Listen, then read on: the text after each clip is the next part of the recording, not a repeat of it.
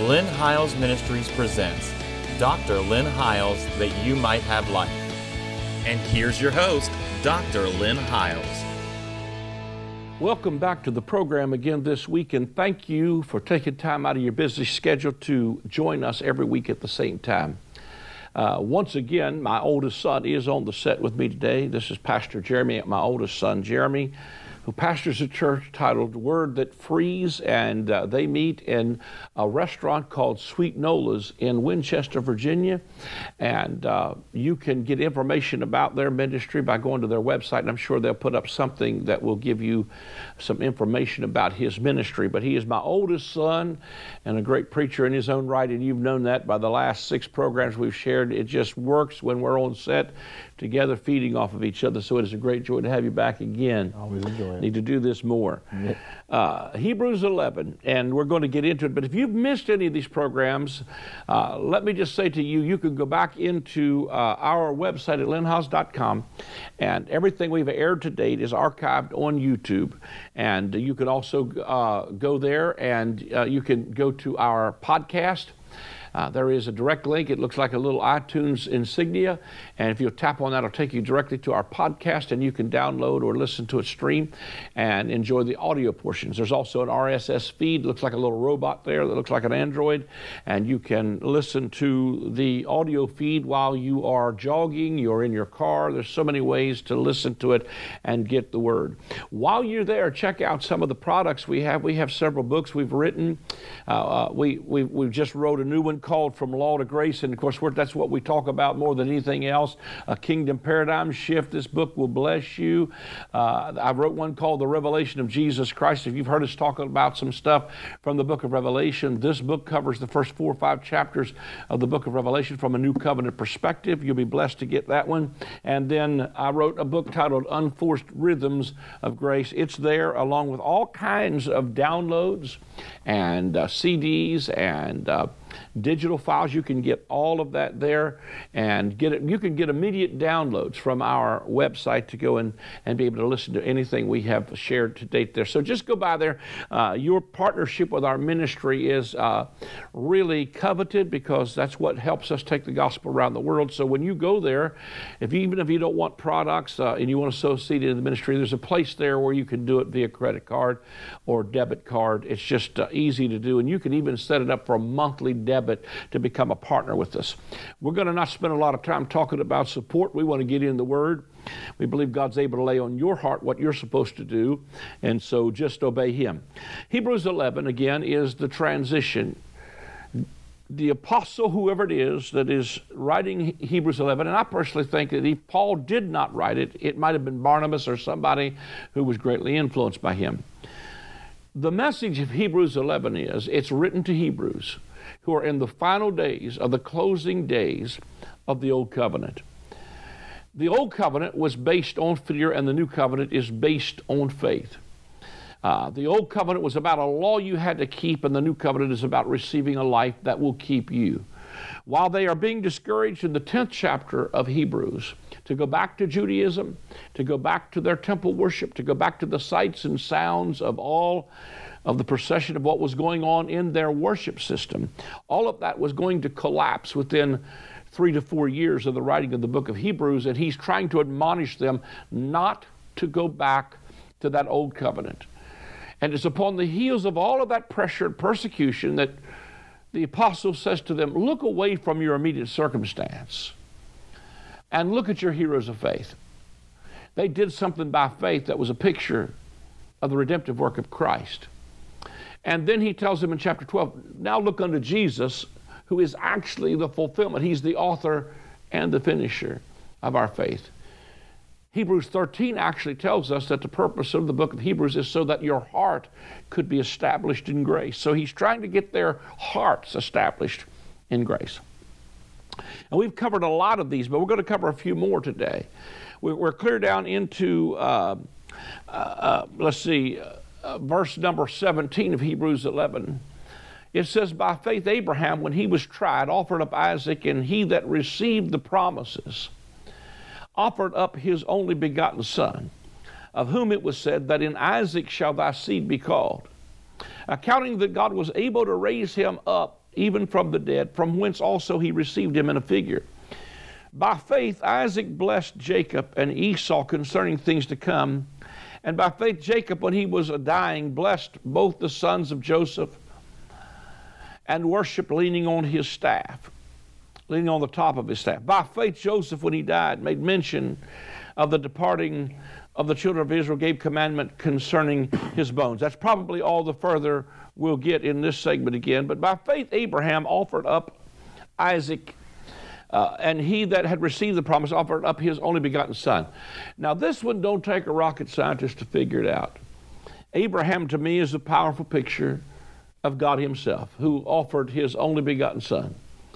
For God so loved the world that He gave His only begotten Son, that whosoever believeth in Him might not perish, but have everlasting life.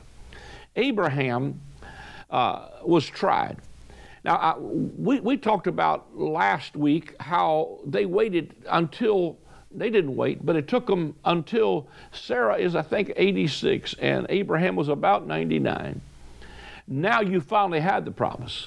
Now you finally have the, the seed of promise. Now you finally have the child of whom God talked. This is your son.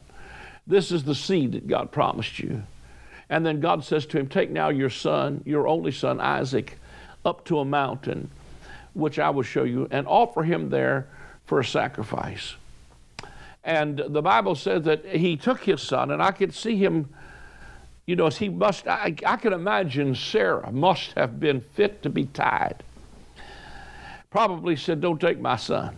Don't, I waited my whole life for this son. Abraham, don't you take my boy up there on that mountain. But Abraham knew something of the promise of God, and he knew God was able to raise him from the dead. All of these things picture how God raised his own son from the dead. He said he received him raised from the dead, which he did in a figure. And so this had to be one of the most difficult things. But what, what, what happened is, I think, very powerful. When Abraham takes his son Isaac up on that mountain, and he's about to put the he's you know the, the young man is carrying you know he's carrying the wood and he's got the knife and they're headed up the mountain and, and isaac looks over at his father and he says my father behold the wood and the knife but where is the ram for a sacrifice? Abraham makes this powerful declaration. He said my son god will provide himself a sacrifice. God will provide himself a sacrifice. And so he heads up that mountain, and while he's headed up the mountain with one mindset, he's going to have to offer up his son Isaac. There's a ram coming up the other side of the mountain, and his problem is about to converge with God's provision. Because what he's going to show him is there's a ram, which the ram is the picture of the redemptive substitutionary work of Christ. God will provide Himself. And so, while I think sometimes even you and I, in our early days of walking with Christ, we thought it was about our sacrifice. We thought it was about our death. Now, is it about? It is about our identification with His death, because His death was my death, and uh, it is an identification with Him. But it is my Son. God will provide Himself a sacrifice. And there was a ram caught in the thicket, and hundreds of years later, when they jam a crown of thorns down on the head of Jesus, he was the ram who was caught in a thicket, who was about to be offered, and then raised from the dead, so that once again we see this apostle pointing them away from this old covenant system to show you there's a perfect sacrifice that God would raise from the dead, that this was pointing to of God's provision for them. And if they could simply receive that, they could receive this powerful resurrected life. Go ahead and jump in on that if you want. You know, I was, I was when we were reading that, some things just jumped out at me that I had not seen before. But you know, he's writing this to Hebrews as we've established, and he's writing to those that are during this transition time of that 40-year transition time.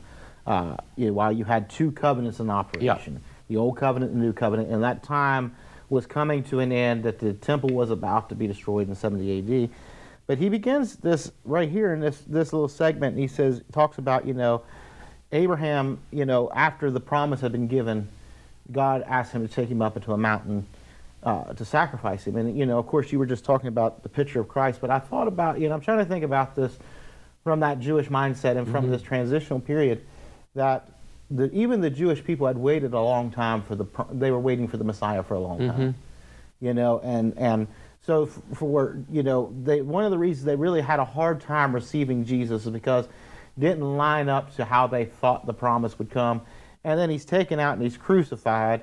That doesn't look like the promise thing, Yeah. you know, and so they're. But then it goes on as that you know he was able that that Abraham had faith to receive him back even from the dead which he did as a figure. But then he goes on and says that, you know, by faith Isaac uh, blessed Jacob and Esau concerning the things to come. By faith Jacob, when he was dying, blessed the sons of Joseph, bo- both the sons of Joseph, and worship leaning upon the top of the staff. By faith Joseph, when he died, mentioned the departing of the children of Israel and gave commandment concerning his bones. Really, what I thought began to see a pattern here is that because the promise wasn't just to the Jewish people, but it was for both Jew and Gentile. And that was one of the real struggles they had. Even you know the early apostles Yep. were having struggles that this was not just for them, but it was mm-hmm. for both Jew and Gentile. That's why Peter, when he goes to the house of Cornelius, he's fighting going to the house of Cornelius mm-hmm. for a long time. He's not trying to get them filled with the Holy Spirit. He's not trying to get because he doesn't think the Holy Spirit's for them. You know, he's just going. He, he goes. You know, he's just being obedient. God told him, you know, don't call unclean what I've called clean. Mm-hmm. Goes to the house of Cornelius, starts just talking about Jesus and what took place. And while he's in the middle of talking about it, they accidentally get the Holy Spirit, and he's not trying to get it. You know, matter of fact, he goes back and, and he's getting questioned by his Jewish brothers about the house of Cornelius, and he's like, you know, they're not circumcised. They've not gone to the baptism. They've not done all the rituals we've done. They've not grown up under the law. How is it that you get they got the Holy Spirit? And Peter goes, you know, he's trying to get his way out of it. He's like, listen, I'm just telling you, I don't know how it worked. I wasn't trying to give them the Holy Spirit. I wasn't trying to make them as holy as us. All I did was talk about Jesus, and something happened. They got filled with the Holy Ghost. And they got filled with the Holy Ghost. The whole mindset, even Yeah. of the of this old Jewish people, is changing. And so, even when we're talking about, you know, uh, he, he he begins to give the account of Isaac being taken up onto the mountain and sacrifice. We're dealing with actually, you know, probably natural Israel because like you talked about Sarah, probably going, you know what, that's my son. I've waited a long time for him. Don't you take him up on that mountain.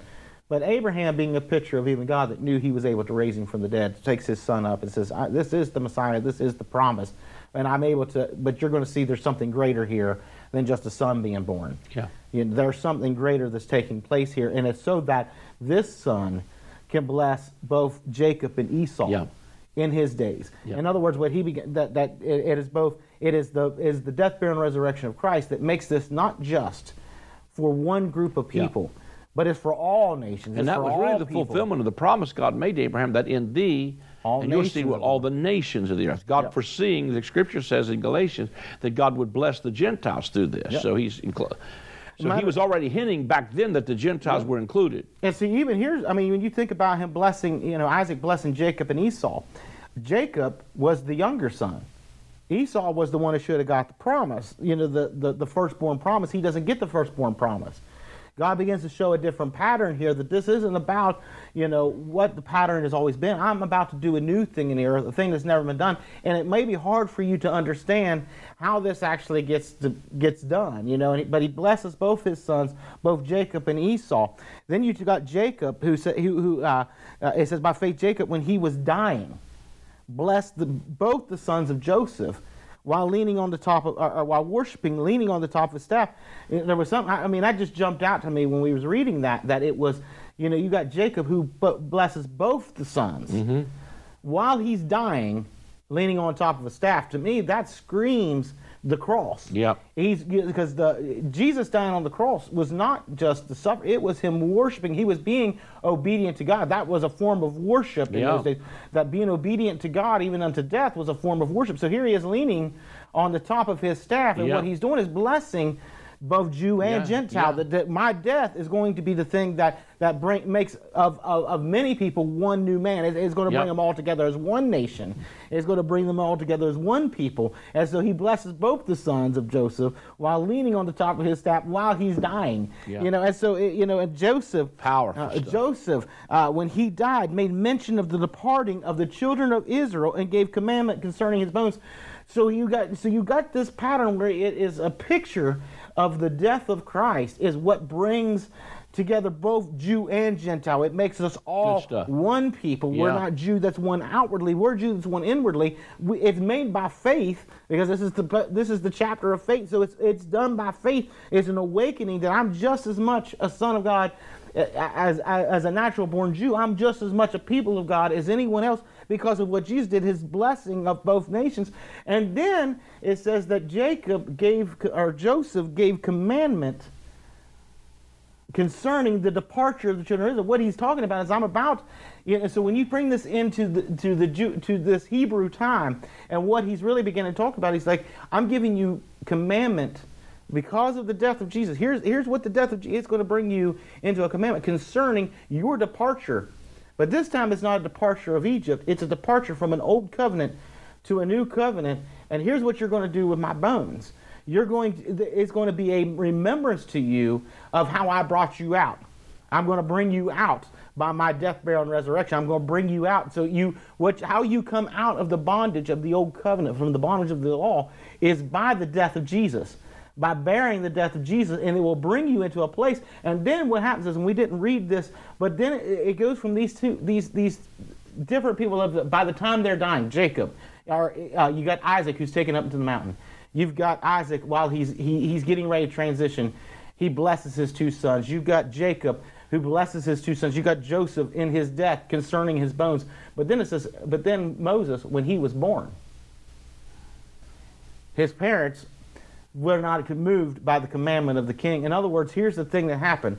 There's something new that happens after you realize what the death of Jesus did to bring us into a place that is both Jew and Gentile. There's a new birth that begins to take place, that you begin to live not in separation, but it begins to bring a unity of a people, brings us together, where we begin to live in a new life. Now we're not talking about death, we're talking about your new birth. Mm-hmm. You're, you, you know, in their dying, he blessed you, but in your new birth, you're made into a pro- completely new creation.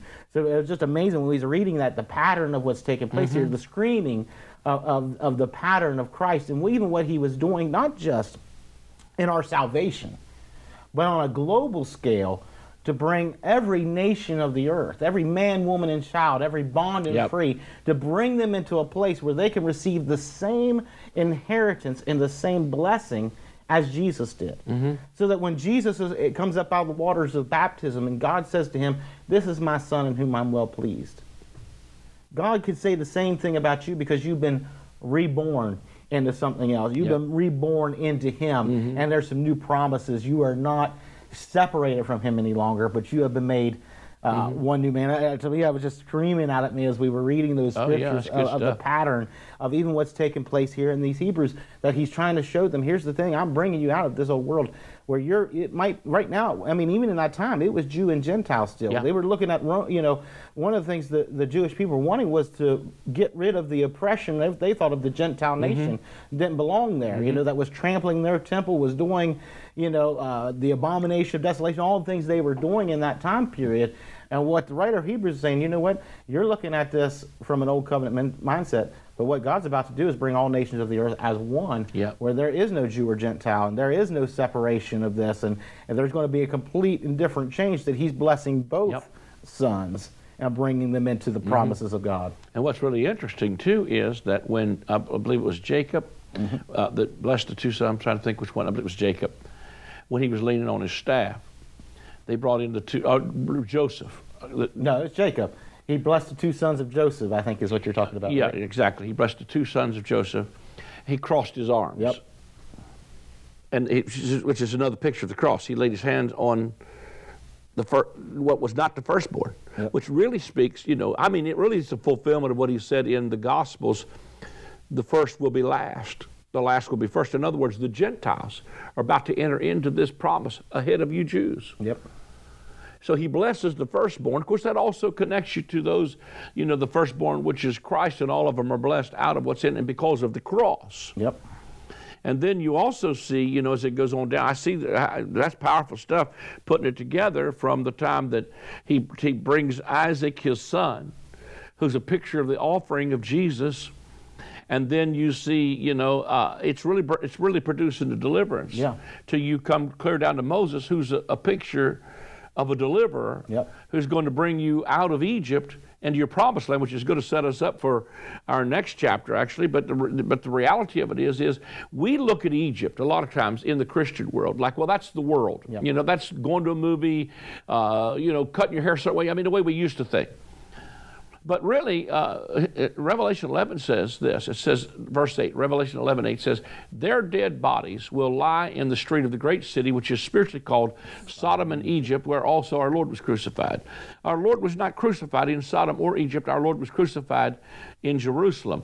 But the Spirit is making a direct connection to Jerusalem, and He's calling it Sodom and Egypt.